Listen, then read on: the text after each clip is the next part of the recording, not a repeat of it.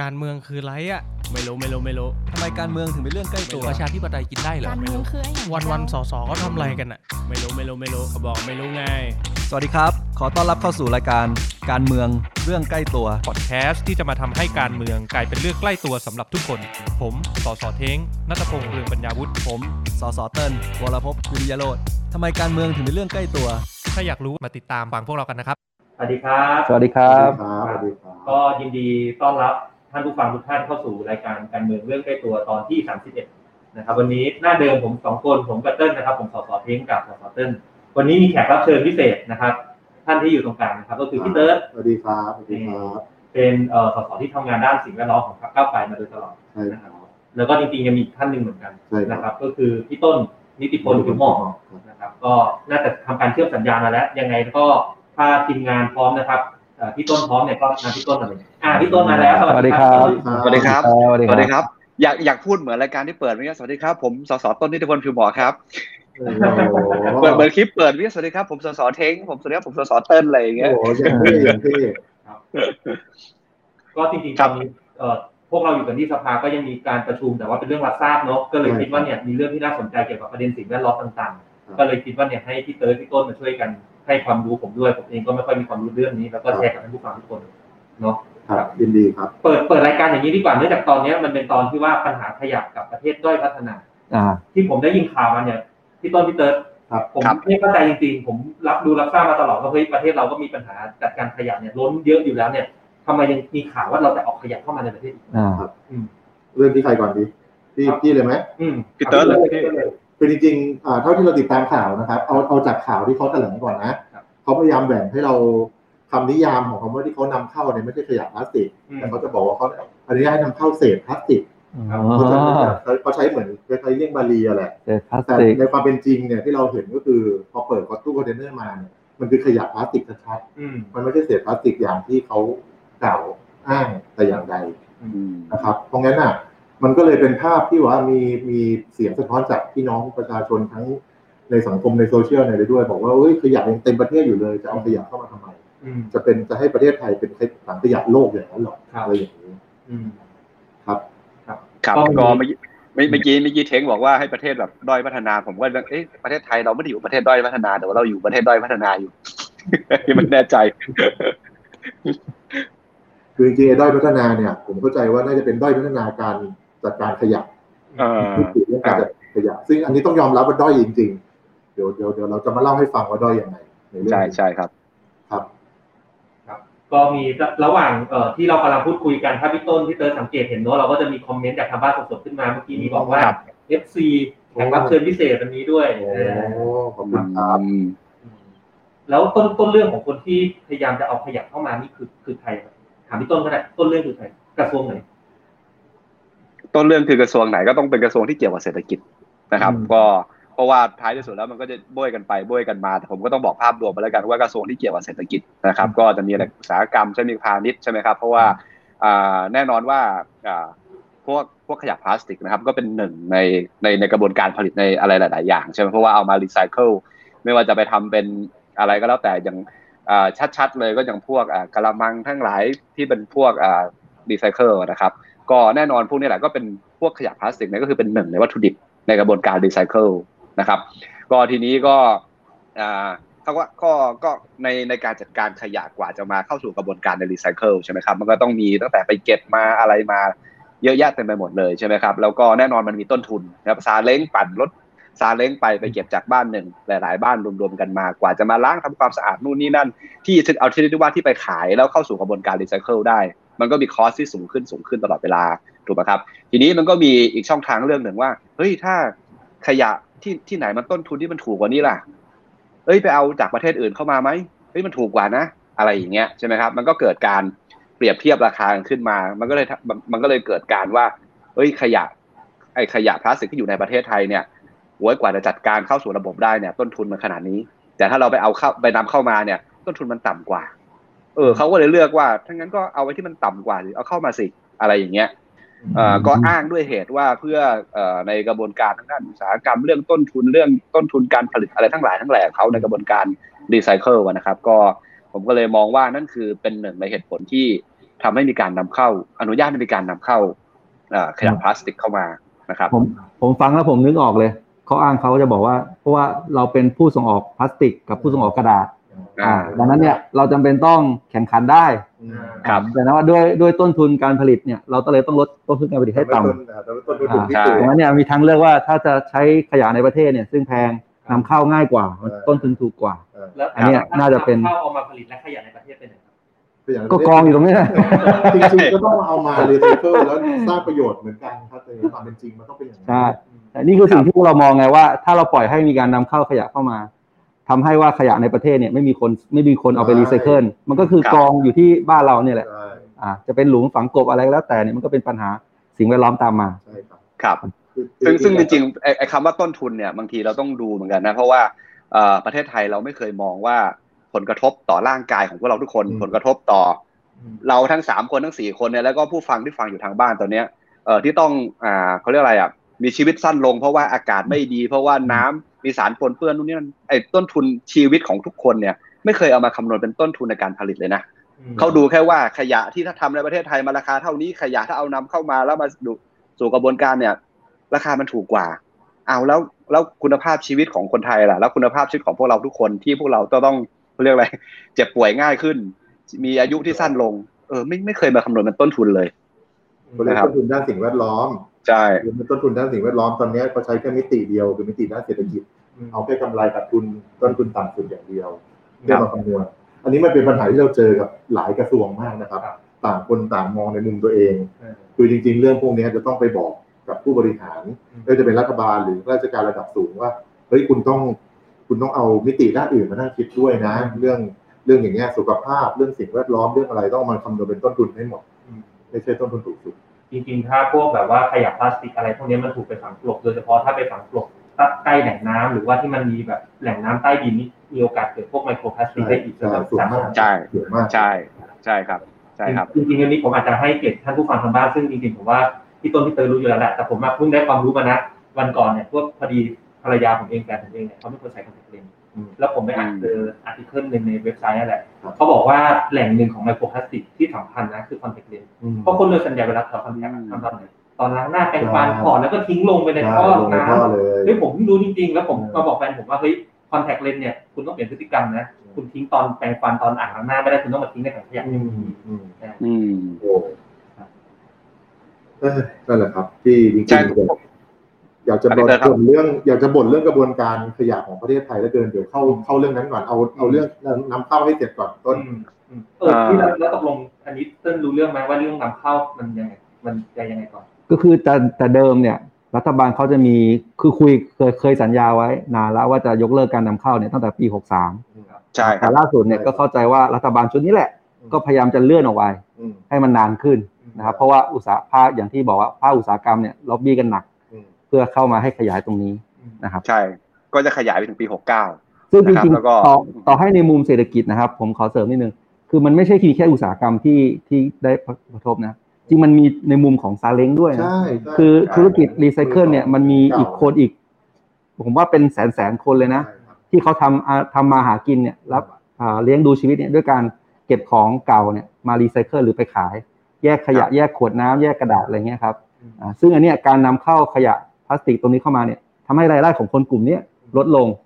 เนี่ยเรากำลังบอกว่าเรากำลังแลกอุตสาหกรรมกับรายได้ของคนเนี่ยเป็นแสนคนเหมือนกันใช่ในพวประเทศนี้ประมาณเท่าไหร่ผมว่าเป็นแสนเป็นแสนเป็นหลายแสนเพราะว่ามีทั้งแบบที่เป็นอิสระเลยที่ขึ้นทะเบียนเป็นครับจริงที่รับซื้อของเก่าเลยจริงๆเคยเคยฟังของนายกสมาคมซาเล้งเขาพูดถึง เขาประเมินเป็นล้านเขาบอกว่าเพราะว่าร้านรับซื้อของเก่าเนี่ยเขามีตัวเลขที่เป็นทางการเนี่ยสามหมื่นล้าน นะครับสามหมื่นล้านร้านค้าสามหมื่นล้านค้ารับเอออ่าดังนั้นเนี่ยถ้าแต่ละร้านค้าเนี่ยมันต้องมีซาเล้งที่วิ่งไปตามเก็บตามบ้านแล้วค่อยมาขายร้านรับซื้อของเก่าใช่ครับ ถ้าประเมินกันอะ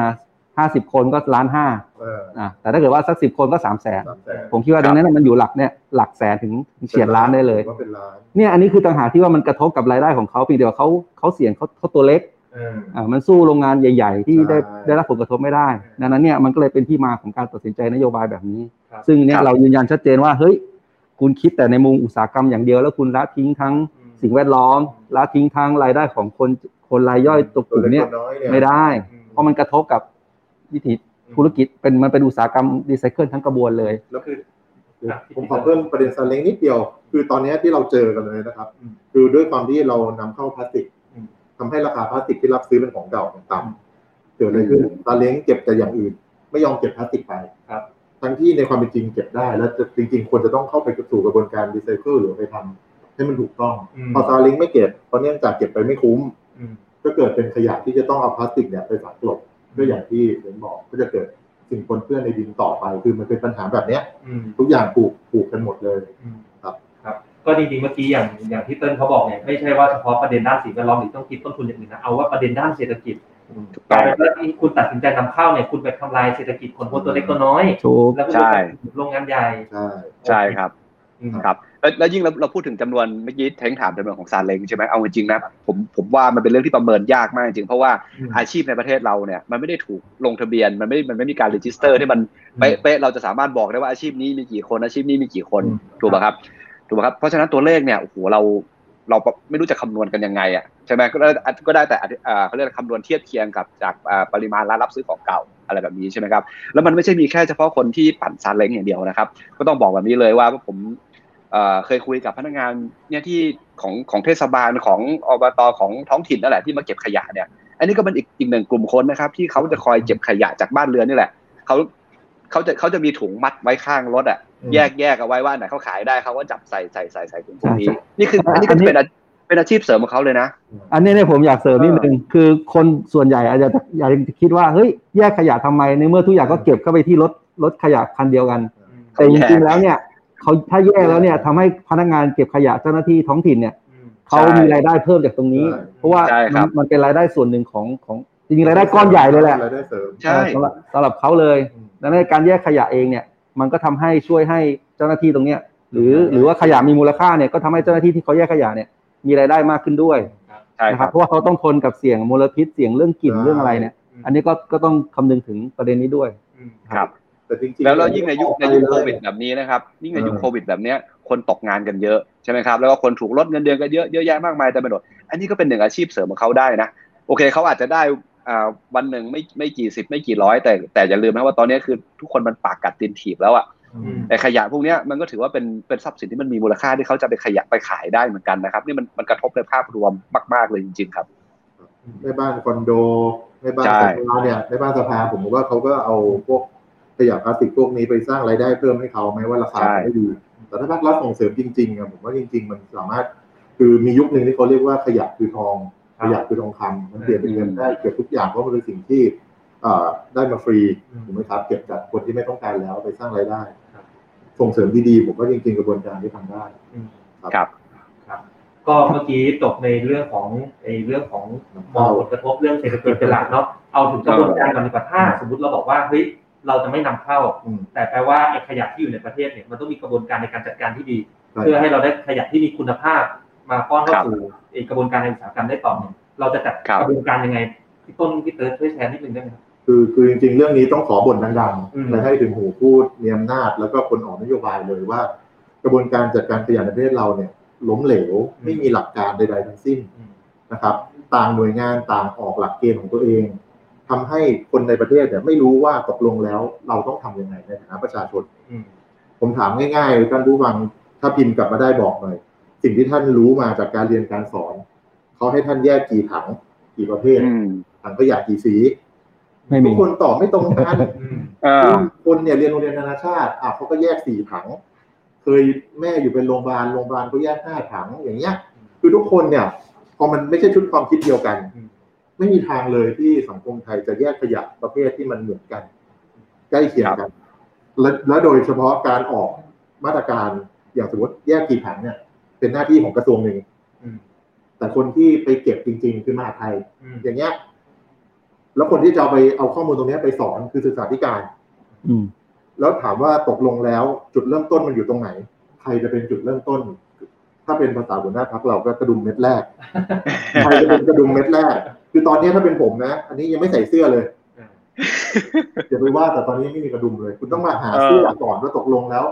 ประเทศไทยจะใส่ใส่เสื้อแบบไหนอืมอ่าจะเป็นเสื้อเชิ้ตแขนยาวแขนสั้น จะเอาเนี้ยบแค่ไหนกกระดุมกี่เม็ดแต่ละเม็ดประกอบด้วยใครบ้าง ก็คือพื้นฐานเลยเนี่ยพื้แค่นฐานเลยแค่ความรู้เรื่องการแยกขยะเนี่ยยังไม่มีสอนเลยเห็นไหมเนี่ยของของหนูสี่ถังค่ะอ่าแต่ตอนนี้กทมบอกสามถังนะครับของกทมอ่าอืมไม่ต้องถังแดงนะซึ่งจริงๆเนี่ยผมว่าสำคัญนะใช่เนี่ยผมวันก่อนผมเล่าพี่เท้งฟังว่าผมไปสำเพ็งเนี่ยอืมของเล่นเด็กต่างประเทศเนี่ย ผมก็ไปซื้อของเล่นมาเขามีให้สอนแยกข แยกขยะเออในมันเป็นในชุดของเล่นใช่อืมผมว่านี่ผมที่ผมก็ซื้อมาให้ลูกเล่นเหมือนกันอ่าแล้วในชุดของเล่นกี่ถังสี่ถังอ๋อก็สี่ถังสี่ถังอ่าไอ้ตรงมาตรฐานจริงๆเนี่ยมันควรจะเป็นสี่เป็นห้านี่เรายังไงคือคือจริง ๆ มันมีมันมีหลายชุดความคิดครับเป็นเพลงมันมีแบบย่อยแบบหยาบเออสามถังอืมสี่ถังห้าถังยัน advance จริงๆแปดถังผมก็เคยเห็นมาแล้ว คือแยกชนิดที่ว่าถ้าเป็นญี่ปุ่นเนี่ยคือขวดน้ำเนี่ยครับอืมฝาเขาทิ้งฝาเนี่ยเขาทิ้งถังหนึ่ง ครับตัวขวดก็ทิ้งถังหนึ่งฉลากก็ทิ้งอีกถังหนึ่งอืมเพราะเขาจะมีความรู้ว่าพลาสติกแต่ละชนิดไม่เหมือนกันอ๋อตัวไหนรีไซเคิลได้ตัวไหนเอาไปทำได้ตัวไหนอะไรอย่างนี้ได้ครับแต่ของเราไม่ต้องถึงขั้นนั้นก็ได้จริงอืมๆเอาแค่อืมหลักๆเลยครับรีไซเคิลได้เออฝังกลบอืมอันเนี้ย อันนี้แน่ๆอันนี้ต้องแยกสองถังละอืมอีกอันหนึ่งก็พวกโลหะอืมอีกอันหนึ่งก็ไปคุยกันว่าตกลงจะเอาเป็นขยะมีพิษขยะอะไรก็ว่าไปครับแต่ขอให้แบบมีความรู้ชัดเจนซึ่งอืมอัน ตอนนี้เราไม่มีถ้าท่านี้เราส่งไปทางพี่เติ้ลนิดนึงให้พี่พี่พี่ต้นนิดนึงได้ไหมครับว่าเออพี่ต้นคิดว่าเนี่ยจำนวนถังที่เหมาะสมต่อการแบบว่าเอามาใช้ในประเทศเราแบบไม่ยากเกินไปแปดถังก็แบบโอ้โหผมงงไงอืมใช่หรออ่าอ่าอ่าไม่มากไม่น้อยเกินไปเนี่ยมีกี่ถังแล้วก็แบ่งแยกยังไงบ้างพี่ต้นครับบอกเดี๋ยวให้ฟังนิดนึงได้ไหมครับเอ่อเอาเอาคือคือผมผมไปมาหลายประเทศ ผมก็เห็นมันก็มีแบบ ค่าเข้ากันไปหลากหลายนะเหมือนเหมือนที่พี่เติร์ดบอกเมื่อกี้ญี่ปุ่นยังก็มันมีมีทั้งที่ว่าเป็นสิบถังก็มีอย่างตอนที่ผมเรียนเรียนเรียนที่อังกฤษเนี่ยก็จะแบ่งแยกแยกเป็นสี่ถังครับนะครับแยกเป็นสี่ถังก็ไม่ได้ละเอียดมากขนาดนั้น ผมคิดว่าผมเข้าใจว่าเขาอาจจะหมวดหมู่เอาไว้แล้ว ว่านี่คือขวดนี่คือพลาสติกนี่คือกระดาษนี่คือขยะทั่วไปนะครับใส่ไปในเสร็จปุ๊บแล้วเขาก็จะเข้าไปสู่กระบวนการในการคัดแยกของเขาอีกทีนะครับเอ่อตรงเนี้ยมันผมว่ามันต้องมันต้องคุยกันในรายละเอียดกันเยอะมากบางทีมันอาจจะไม่สัมพันธ์กับบางพื้นที่ด้วยนะครับ แต่ว่า แน่นอนที่สุดว่ามันต้องมาคุยกัน แล้วก็อาจจะต้องกำหนดไปเลยว่า พื้นที่แบบนี้เนี่ย พื้นที่ในพื้นที่เขตเมืองเนี่ยควรมีกี่ถัง พื้นที่ชนบทที่ออกมาหน่อยเนี่ย ที่ปริมาณขยะพลาสติกอาจจะน้อย แต่ว่าปริมาณขยะที่เป็นพวกออร์แกนิกทั้งหลายมันอาจจะเยอะกว่าพื้นที่ในเขตเมืองอ่าควรจะต้องแบ่งแยกกันอย่างไงนะครับผมอาจจะถามผมอาจจะผมอาจจะเสริมพี่เติร์ดในประเด็นที่ว่าเขาเมื่อกี้พี่เติร์ดพูดในภาพใหญ่ไปแล้วแต่ถ้าผมถามแบบนี้ว่าเอ่ออย่างอย่างสสเท้งเนี่ยชีวิตของสสเท้งเนี่ยมีมูลค่าเท่าไหร่ ชีวิตของสสเติ้ลมีมูลค่าเท่าไหร่นะครับ แล้วก็อาจจะถามถามไปทางท่านผู้ฟังเนี่ยถามอาจจะถามไปทางคุณสายฝนเนี่ยคุณสายฝนประเมินได้ไหมว่าคุณภาพชีวิตของคุณสายฝนเนี่ยกี่บาทนะครับ คุณจิรายุคุณค่าของชีวิตของคุณจิรายุเนี่ยมันกี่บาทนะครับ ซึ่งตรงเนี้ยผมคิดว่ามันประเมินไม่ได้ที่เหตุผลที่ผมถามแบบนี้เพราะว่าอะไร เพราะว่าเราไม่เคยเอาต้นทุนของคุณภาพของชีวิตนะครับ มามาเป็นต้นทุนในการคิดคำนวณอะไรเลยนะครับ ในการที่จะพัฒนาเศรษฐกิจของประเทศไทย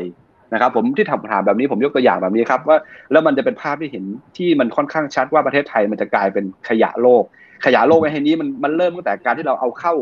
ขยะเอาเข้าจะใช้คำว่าอะไรก็แล้วแต่นะจะเป็นเศษเอ่อพลาสติกจะเป็นขยะพลาสติกหรืออะไรก็แล้วแต่เนี่ยแต่ท้ายที่สุดแน่นอน มันก็จะเป็นสิ่งที่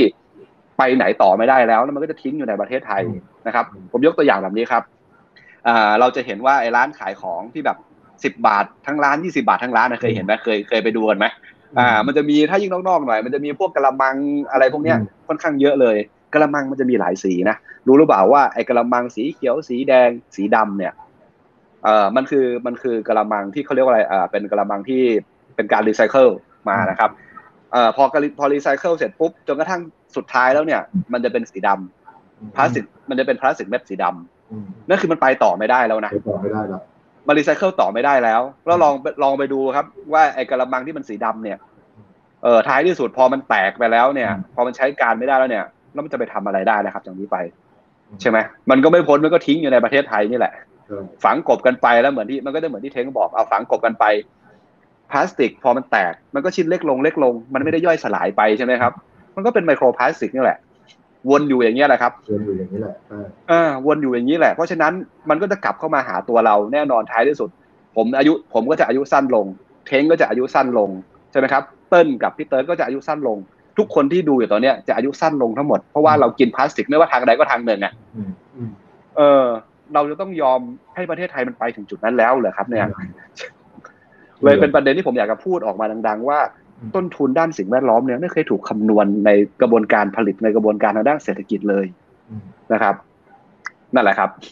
ทุกเรื่องครับก็เตรียม2.5ก็เจอปัญหาเดียวกันเออมองแต่มิติเศรษฐกิจมิติ การท่องเที่ยวแต่สิ่งแวดล้อมกับสุขภาพนี่ไม่เคยเอามาคำนวณจริงๆเมื่อเมื่อกี้ฟังพี่ต้นผมว่าโอ้โหกระเทือนจิตใจอย่างหนึ่งนะทุกคนอายุสั้นลงด้วยผมฟังแล้วผมเห็นด้วยใช่ใช่เลยใช่ใช่แต่แต่ทีนี้ถ้าเราเริ่มตระหนักรู้ เอาว่าผมประชาชนคนหนึ่งผมผมอาจจะแบบไม่มีความรู้เรื่องสิ่งแวดล้อมเท่ากับพี่ๆสองคนที่มาร่วมรายการเราวันนี้ครับผมเริ่มตระหนักรู้แล้ว แต่พอเราจะเริ่มคัดแยกอย่างเงี้ยอืมอะสมมติวันนี้รับออกมาแล้วจะสี่ถังห้าถังออกมาแล้ว ผมจะเริ่มคัดแยกเนี่ย แต่ผมก็ยังงงๆอยู่กับการว่าไอ้ชุดชิ้นนี้มันควรจะไปแกะ แกะไอ้ตัวตัวตัวแรปเนี่ยไปลงถังนี้แล้วขวดไปลงถังนี้ฝาไปลงถังเนี้ยประชาชนทั่วไปจะดูได้ไงพี่เติร์ดแบบมีมีแนวทางมีอะไรที่แบบจริงมันพอจะเป็นไปได้ไหมๆก็มีแนวทางนะครับ แต่ว่า เดี๋ยวอยากให้ติดตามนโยบายสิ่งแวดล้อมของก้าวไกลครับอ่าเรามีทางออกเรื่องนี้อย่างชัดเจใช่นครับทำเกิง่านยเกินเกินได้เกินสั้นๆแบบนี้ เกินได้อ่าสั้นๆแบบนี้ก่อนก็แล้วกันนะครับ คือไอจะแยกเป็นสี่ถังห้าถังหรือว่าสิบถังหรือกี่ถังก็แล้วแต่นะครับเอ่อเอาแยกง่ายๆ เพราะตอนเนี้ยผมเข้าใจว่าคนที่ดูรายการเอ่อการการเมืองเรื่องใกล้ตัวเนี่ยก็จะรู้แล้วว่าเอ้ยการแยกขยะเนี่ยมันมีมันเกิดประโยชน์นะนะครับ เพราะฉะนั้นเราก็ต้องอาจจะคิดง่ายๆก่อนเลยว่า อันไหนมันขายได้ใช่ไหมครับ เราก็แยกเป็นเอาไว้เลย อย่างบ้านผมเองเนี่ยพลาสขวดพลาสติกผมก็แยกไว้นะครับขวดแก้วผมก็แยกไว้ส่วนหนึ่งนะครับไอ้ที่เป็นกระดาษผมก็แยกไว้ส่วนหนึ่ง เอาง่ายๆแบบนี้ก่อนนะครับ แล้วผมก็จะจะใส่ถุงอย่างชัดเจนแล้วก็เขียนเอาไว้ หรือถ้าไม่ถ้ามีถุงใสผมก็จะใส่เป็นถุงใส แล้วก็ผมก็จะบอก จ้าหน้าที่ที่เก็บขยะบ้านผมว่าขยะพวกเนี้ยผมแยกไว้แล้วนะ พี่เอาไปขายได้เลยอะไรเลย เขาก็จะไปสู่กระบวนการจัดการของเขาเองซึ่งอันนั้นเนี่ยเขารู้ดีกว่าเรามากๆเพราะเขารู้ว่าหยิบมาปุ๊บอันไหนมันขายได้ราคาอันไหนมันไม่ได้ราคาใช่ไหมครับ คือคือเล่าแชร์ง่ายๆ เอาถ้าง่ายที่สุดอะสองถัง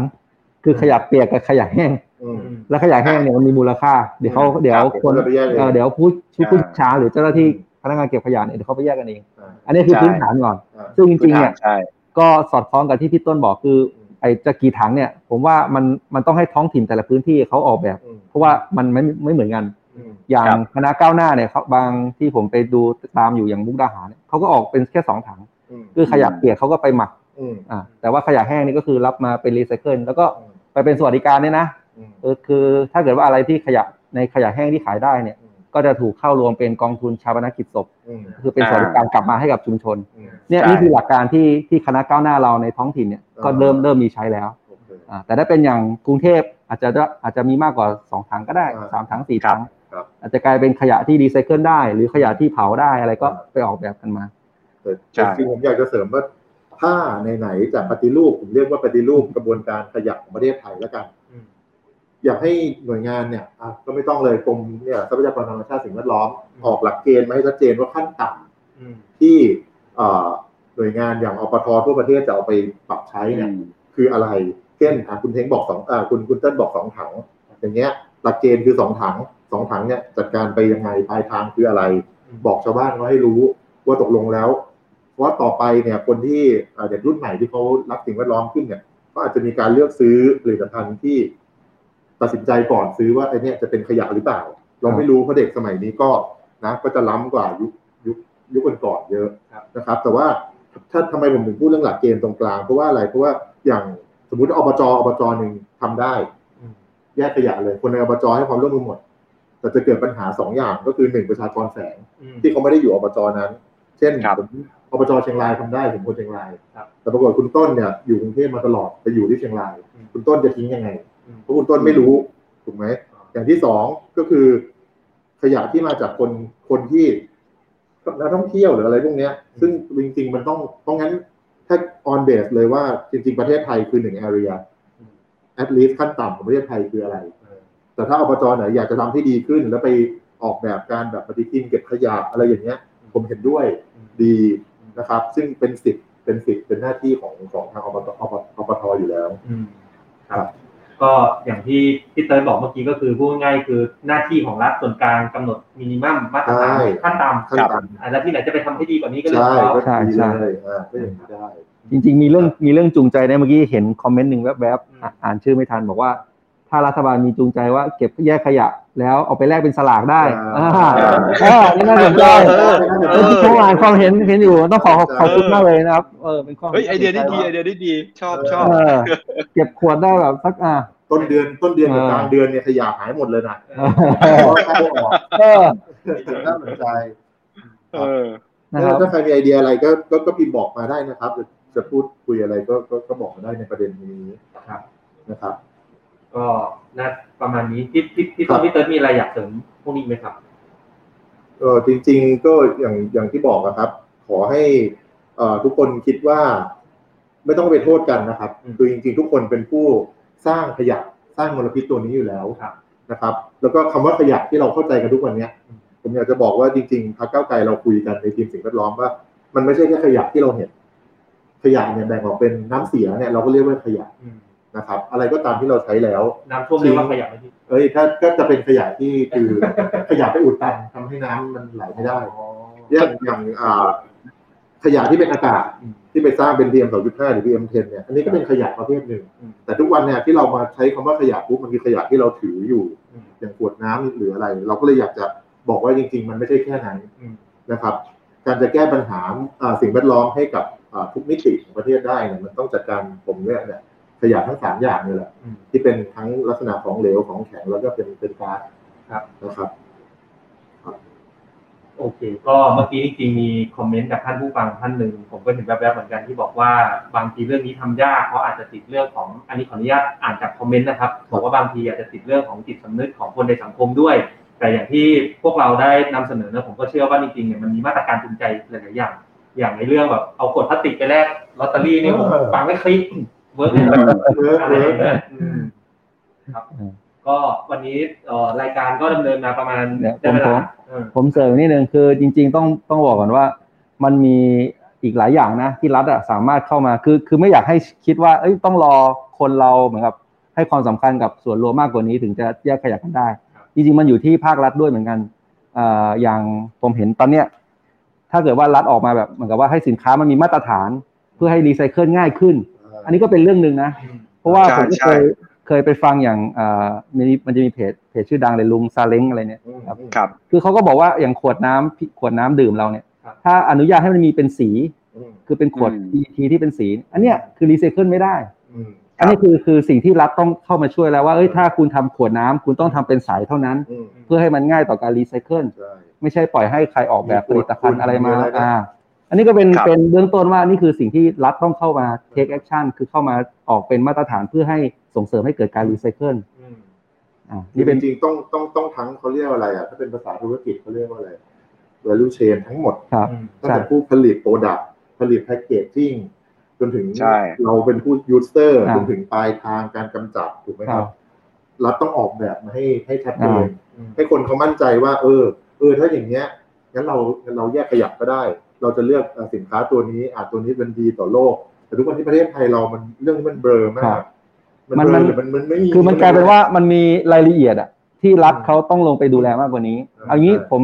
เสริมอีกนิดนึงแม้แต่การอ่าห้ามนำเข้าขยะเนี่ย ห้ามนำเข้าเศษพลาสติก มันไม่ใช่ว่าทุกพลาสติกทุกประเภทนะอืมมันมีพลาสติกบางประเภทที่ก็นำเข้าได้อืม เพราะว่าเป็นเกรดพิเศษเกรดที่ว่าเข้ามาแล้วมันมีลูกค้าเฉพาะอืมแต่ถ้าเป็นเกรดขยะทั่วไปเนี่ยอันนี้ต้องห้ามนำเข้าอืมผมว่าแบบเนี้ยมันคือรายละเอียดที่ที่หน่วยงานที่เกี่ยวข้องเนี่ยเขาต้องต้องลงไปลึกอะไม่ใช่ ไม่ใช่ว่าจะให้นำเข้าทุกอย่าง หรือไม่ให้นำเข้าอะไรเลยเอออันเนี้ยมันก็ไปไม่ได้ทั้งเศรษฐกิจใช่ทั้งสิ่งแวดล้อมไม่เห็นด้วยแต่เวลาทำอะไรแล้วสื่อสารกับกับพี่น้องประชาชนด้วยนะครับ ว่ากำลังทำอะไรอยู่ แล้วสื่อสารด้วยข้อมูลที่มันถูกต้องนะครับ อย่ามาบอกว่าให้เอาเข้าเศษพลาสติกได้แต่เปิดถังมาเป็น ขยะพลาสติกอย่างนี้มันก็ไม่ถูกต้องนะครับ เพราะว่าอย่างอย่างเคสไม่มีข่าวเร็วๆนี้เลยนะอืมบริษัทยักษ์ใหญ่เลยอืมอันดับต้นๆของประเทศพูดชื่อได้ไหมอะนะเดี๋ยวไปดูตามข่าวแล้วจะพูดชื่อได้ไหมเออขึ้นยืดตัวเอสเลยบริษัทเนี่ยอ่าตัว F อ่าเนี่ย เปิดก็มีข่าวมาเลยว่าไปเปิดตู้มาเป็นเป็นเศษกระดาษอ่าอ่าเป็นใช่เป็นขยะกระดาษที่นำเข้ามา เพราะว่าตัวเองเป็นโรงงานผลิตกระดาษครับเออนะครับ อันนี้เราก็มาแก้ตัวทีหลังว่าเออเนี่ยเออผิดมีการผิดพลาดยกเลิกแล้ว ไม่ซื้อกับไม่จะไม่ซื้อกับผู้ผลิตรายนี้แล้วเออแต่แบบว่าโอ้โห ทุกคนก็ฟังแล้วก็รู้ว่านี่คือมีการลักลอบนำเข้าไม่รู้ว่าเยอะแค่ไหนกว่าจะมาตรวจเจอกันแบบนี้ อันเนี้ยดังนั้นเนี่ยมันก็ต้องคือทุกฝ่ายแหละว่าถ้ารัฐไม่เข้มงวดแม้แต่อุตสาหกรรมใหญ่ๆ จะให้เป็นบริษัทยักษ์ใหญ่ขนาดไหนก็ตามเนี่ยเขาก็อาศัยช่องโหว่ตรงเนี้ยอ่าเพื่อสร้างผลประโยชน์ให้กับตัวเองนะครับดังนั้นเนี่ยก็ต้องบอกว่าหน่วยเอ่อเราก็ต้องหน่วยงานรัฐที่ดีต้อง take action จริงจังกว่านี้ครับ โอเค ก็พี่เติร์ดพี่ต้นคุณเติ้ลมีครับอะไรอยากจะเสนอสนเอ่อพูดกับคุยกับท่านผู้ฟังเพิ่มเติมอีกไหมครับจริงๆเอ่อถ้าเป็นผมนะ ก็อยากจะให้ติดตามการทำงานของทีมสิ่งแวดล้อมพรรคก้าวไกลนะครับ เดี๋ยวเราจะมีนโยบายอะไรออกมานำเสนอเอ่อเร็วๆนี้นะครับทั้งเรื่องการจัดการขยะทั้งเรื่องการจัดการน้ำเสียและการจัดการ ป่าด้วยซ้ำไม่ว่าจะเป็นสิทธิสัตว์หรืออะไรก็เราทำค่อนค่อนค่อนข้างจะครอบคลุมทุกมิติอืมที่เกี่ยวกับสิ่งแวดล้อมนะครับรอติดตามได้ครับ อืมครับผมผมผมจริงๆ อยากจะฝากแต่พอดีผมเห็นคอมเมนต์ของคุณเนี่ยยายานิสาแล้วผมชอบมากเลยเขาบอกเนี่ยในสวีเดนทำนองเนี่ยค่ะแยกขยะ แล้วหย่อนในตู้รับซื้อที่มินิมาร์ทตู้จะอ่าจะจะจะจำแนกเองแหละว่าวัตถุอันนั้นน่ะจะคำนวณน้ำหนักพร้อมจำนวนเงิน แล้วได้เงินตืดๆออกมาเฮ้ยผมว่าอย่างเงี้ยมันมันเข้าท่าแล้วเห็นไหมผมว่า อันนี้มันคือการนำเทคโนโลยีอืมเข้ามาใช้ในเรื่องการจัดการขยะด้วยถูกต้องคุณถูกไหมครับ มันเท่ากับว่าเอ้ยนี่เราเราสร้างนักคิดค้นด้านเทคโนโลยี เพิ่มคือเราเพิ่มมูลค่าให้กับเขาเรียกเพิ่มมูลค่าให้กับคนเก่งๆในประเทศไทยอีกตั้งมากมายมหาศาลขนาดไหนอืมนะครับ ก็นั่นแหละมันคือการจัดการขยะเอาจริงๆเนี่ยเอ่อขยะมันเกิดขึ้นทุกวันทุกวินาทีอยู่แล้วนะครับ ถ้าเราจัดการมันได้อย่างอย่าง เขาเรียกอย่างอย่างถูกต้องและใส่ใจที่จะจัดการกับมันจริงๆนะครับ มันมันทำให้เศรษฐกิจในประเทศไทยเนี่ยมันไปได้แน่นอน เพราะจากตัวอย่างจากคุณยานยานิสาเมื่อกี้นะครับนี่แค่หนึ่งตัวอย่างเอง เรายังเห็นเลยว่าโอ้โหมันสร้างให้คนคนเก่งๆด้านวิทยาศาสตร์ อย่างเท้งอย่างเติ้ลอย่างเงี้ยให้เกิดนวัตกรรมใหม่ๆตั้งเยอะตั้งแยะนะครับ ก็ก็เนี่ยแหละครับ ผมก็เลยจะบอกว่าขยะมันก็ มันก็อยู่ใกล้ตัวเหมือนกับการเมืองเรื่องใกล้ตัวเนี่ยแหละครับพี่ฟังแล้วเออเอาก็ดี AI มาแยกขยะได้ไหมเออเออน่าคิดได้นะทำได้นะในโรงงานอุตสาหกรรมเออน่าคิดนะมีพวก image processing เนอะใช่แยกแล้วมีวิธีอย่างหรอกใช่ทิ้งกันอยู่เนี่ยแต่แต่เรื่องเทคโนโลยีเนี่ย เคยคุยกันเบื้องต้น เอาไปติดรถเก็บขยะอืมเออแล้วเปิดให้ประชาชนดูเลยว่าอืมรถเก็บขยะเนี่ยวิ่งไปที่ไหนบ้างอืมพื้นที่ไหนไม่วิ่งเนี่ย รู้เลยเออเออเอออันนี้ก็น่าสนใจนี่ก็เป็นหนึ่งในเทคโนโลยีในการจัดการขยะนะใช่ครับว่ามีการตรวจสอบติดตามว่ารถเก็บขยะวิ่งไปไหนแล้วบ้างอ่านโยบายคุ้นๆเหมือนว่าเราจะไปทำที่ไหนเออเดี๋ยวรอตามเดี๋ยวรอติดตามเออเป็นน้ำจิ้มเป็นน้ำจิ้มเนี่ยพี่เติ้ลกับพี่เติ้ลอ่าแถวนี้น้ำจิ้มเยอะไม่มีอาหารหลักจานหลักมาโอเคเฮ้ยลืมลืมลืมลืมลืมลืมลืมประเด็นหนึ่งไอ้ที่เราพูดย้อนกลับไปทุนแล้วเอ่อเกี่ยวเรื่องที่เรานำเข้าเศษพลาสติกนะครับที่ขยายระยะเวลาออกไปเนี่ย ผมก็เอ่อ คุยกับทางประธานกรรมธิการการที่ดินทรัพยากรธรรมชาติและสิ่งแวดล้อมนะครับก็สสอภิชาตินะครับ ก็ของพรรคเก้าไกลเราเองนะครับก็เดี๋ยวเร็วๆนี่แหละเราจะจะเชิญหน่วยงานนะครับ เข้ามาชี้แจงในกรรมธิการสิ่งแวดล้อมของผมนะครับ ว่าไอ้ที่คุณขยายออกไปในเหตุผล เพราะว่าอะไรจะอ้างเรื่องเศรษฐกิจเนี่ยมันมันสำคัญขนาดนั้นเลยเหรอสำคัญกว่าชีวิตคนเลยเหรอนะครับ ก็เดี๋ยวถ้าถ้าในกรรมธิการประชุมเมื่อไหร่ยังไงเดี๋ยผมจะมาอัปเดตให้ฟังอีกครั้งก็แล้วกันนะครับผม ครับก็คือเรายังพร้อมต่อสู้อยู่อย่าเพิ่งยอมแพ้นะครับ เราเชื่อว่าการทุกการกดดันของประชาชนเนี่ยใช่ครับมันมีความหมายครับนะครับเพื่อนด้วยการด่าเท่านั้นครับช่วยกันด่าเยอะๆนะครับโอเคครับถ้างั้นก็ยังไงวันนี้ขอขอบคุณแฟนๆรายการทุกคนเนาะอาจจะมีหลายๆเอ่อหลาย ๆ ท่านที่คอมเมนต์เข้ามาขึ้นจอแล้วผมกับพี่ต้นพี่เติร์ดเนี่ยไม่ทันได้อ่านจริงๆบางทีเนี่ยก็ยังไงอาจจะลองขอบคุณคุณพิจพรนะครับ คุณสายฝนคุณยานิสานะครับ คุณเคนครับ นะครับ ก็อยากให้ติดตามรายการของพวกเราต่อไปนะครับสำหรับตอนนี้ยังไงขอขอบคุณพี่ต้นพี่เติร์ดมากครับเป็นแขกรับเชิญพิเศษนะครับครับยินดีครับผมครับผมพบกันใหม่ในตอนถัดไปนะครับครับ สวัสดีครับครับ สวัสดีครับ สวัสดีครับ สวัสดีครับ ถ้าอยากรู้ว่าทำไมการเมืองถึงเป็นเรื่องใกล้ตัว อย่าลืมมากดติดตาม กด subscribe เพื่อรับฟังรายการของพวกเราได้ที่ YouTube Apple Podcast Spotify หรือช่องทางอื่น ๆ ที่ทุกท่านสะดวกอย่างจูฟก็ได้นะครับ สำหรับใครที่ต้องการติดตามการทำงานของพวกเราสองคนอย่างใกล้ชิด เพื่อทำให้การเมืองกลายเป็นเรื่องใกล้ตัวมากขึ้น ก็เข้าไปกดไลค์ กดติดตามแฟนเพจของพวกเราได้ที่ สสเทงนัตพงษ์เลืองบรรยาวุฒิ และ สสเติ้ลวรภพวิริยโรธแล้วพบกันใหม่ใน EP หน้า สวัสดีสครัวับสดีครับ